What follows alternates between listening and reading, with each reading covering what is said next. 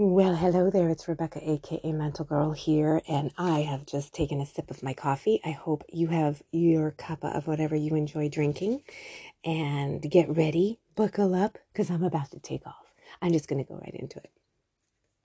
I've got news for you. I am trying to upgrade my chat, my chitty chat, my conversations. I'm trying to, upgrade them. Because, you know, I gotta say, and I've got news for you, not everyone wants to talk about what's going on, all the things going on. They don't want to hear a bunch of opinions. They don't want to hear the news blips and this and that. And, I've got news for you. I've got proof. I'm one of them. Like, I literally will clench my stomach. My stomach starts clenching. And, when I hear, it's just, again, I have friends on all sides of the thinking spectrum. Let's put it that way. I've always said this, and I love it. And I really think that keeps me a more compassionate person, intelligent, aware, awake. I don't pick sides because of it. I mean, I guess, you know, I have my own little sides in my head, but even when I pick the sides, if I think, oh my God, but my friend thinks this way, or if a family member thinks this way, it really does keep my heart open. I actually put a meme. It was a Clint Eastwood. It was a picture of Clint Eastwood, and it talked about I don't dislike you, or I'm mad at you if we disagree. I just want the same respect that I'm giving you to have an opinion. And well, let's put it this way. I mean, I will admit sometimes I do dislike, or I do get mad, but I work through that, because that's something that I like to be aware of, you know, to try to be open and receptive and listening. But in any event, I put that on, and one of my friends, and she's a jokester, but she said something like, no, I have hate, or something like that. And at first I was looking at it, because I do know that she is a definite, she's the kind of person that, she has strong opinions. But I jokingly I said, that hate's no good. I said, you may want to take up crack. It's less toxic, which I actually do feel like. But you know, it's just interesting to, be aware of, you know, you're of course respecting your boundaries and your opinions and things like that, but just being aware that you are staying open and kind. But at the same time, it doesn't mean that you necessarily have to always have these same conversations, you know, about what's going on, even when you're talking to people you agree with.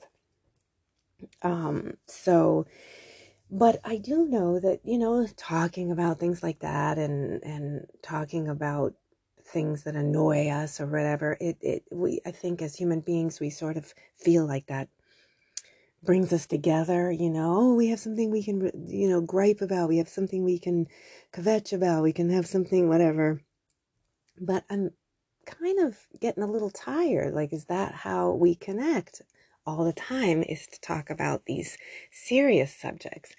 And I know that a lot of people put out, you know, I don't like small talk. I like to get meaty. I want to get dark. And I love all that stuff too. However, I also like to get meaty with the beautiful things, like have a conversation about seeing animals out and about, wildlife, or a garden, or a task completed, or a project being worked on, or something you got through, you know, and to take turns, you know, and I'm trying to work on this too, that you're not trying to one up people. Like, the minute they start talking, well, you have a story, or the minute they start talking, I already did that, or you just really stop and listen to someone's story.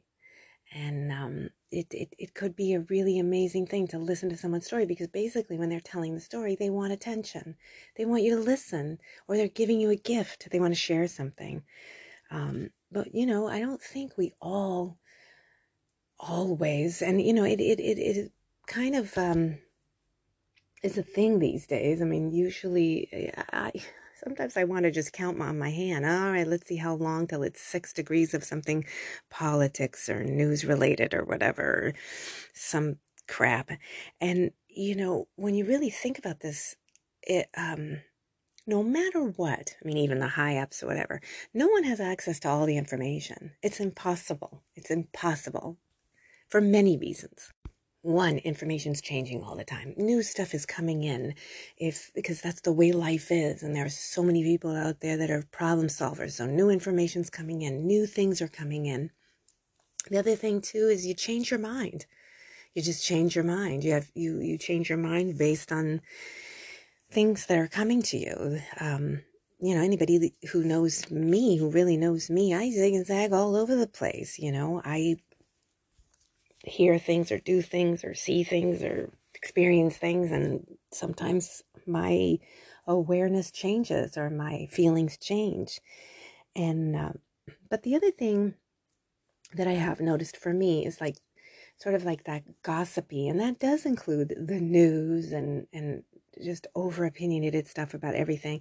It causes aches, it causes like tension in me, and I've asked myself, you know, is this working for you? And I do realize that I do it, like, I like to connect, or I want to be heard or something like that. But I really have been starting to ask myself when like the aches and the tension comes up, is this working for you?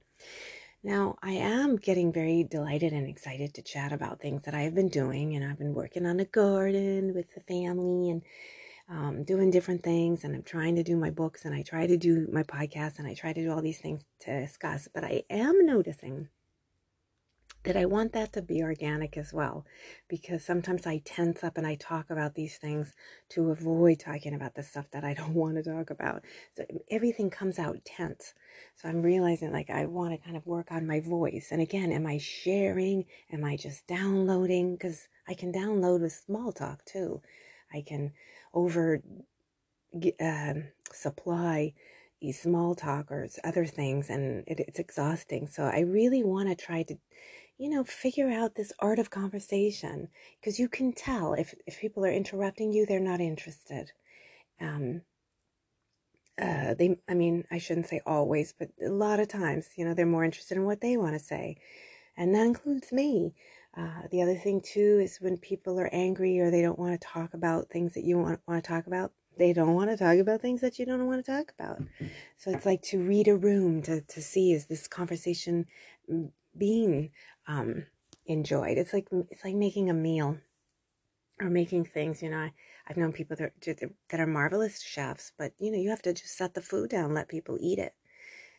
Because if you over-explain it, or if it's you know, you're just shoving it at them or expecting them to like it, or having you get upset when they don't, that's not really given the joy of the eats and the food. So it kind of goes the same way with conversation. You want to give the joy of a conversation. So I'm really trying to check my moods, because I do know underneath, and I think we all have it, because I've been seeing a lot of this discussion about a lot of people sprinkling on positivity, and underneath is a lot of rage.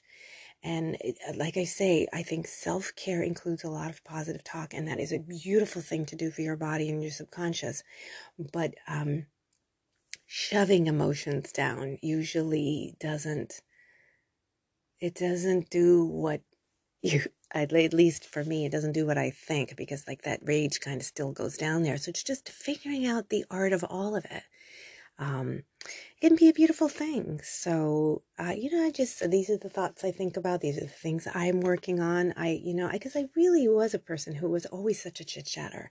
I loved to chat, and I still do at times, but I am noticing my conversation has changed a lot. My dialogue has changed a lot. My tone, my reactions, my body, like it's a lot to notice. And grow from and learn from and get better. And when I say better, it doesn't mean that I wasn't great at it. It just means better, and then I'd feel better, because there's like a feeling that you get when the art of conversation takes off into its beautiful forms. So that is my spiel. That is my spiel for today on this beautiful April 13th.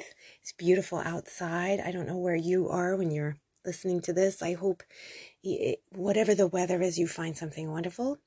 And please go visit my website, mentalgirl.com, and check out my books and find me on Facebook and Instagram. And I really do love messages. I don't get many of them. Every once in a while, I'll get one. So be the person who sends me a message.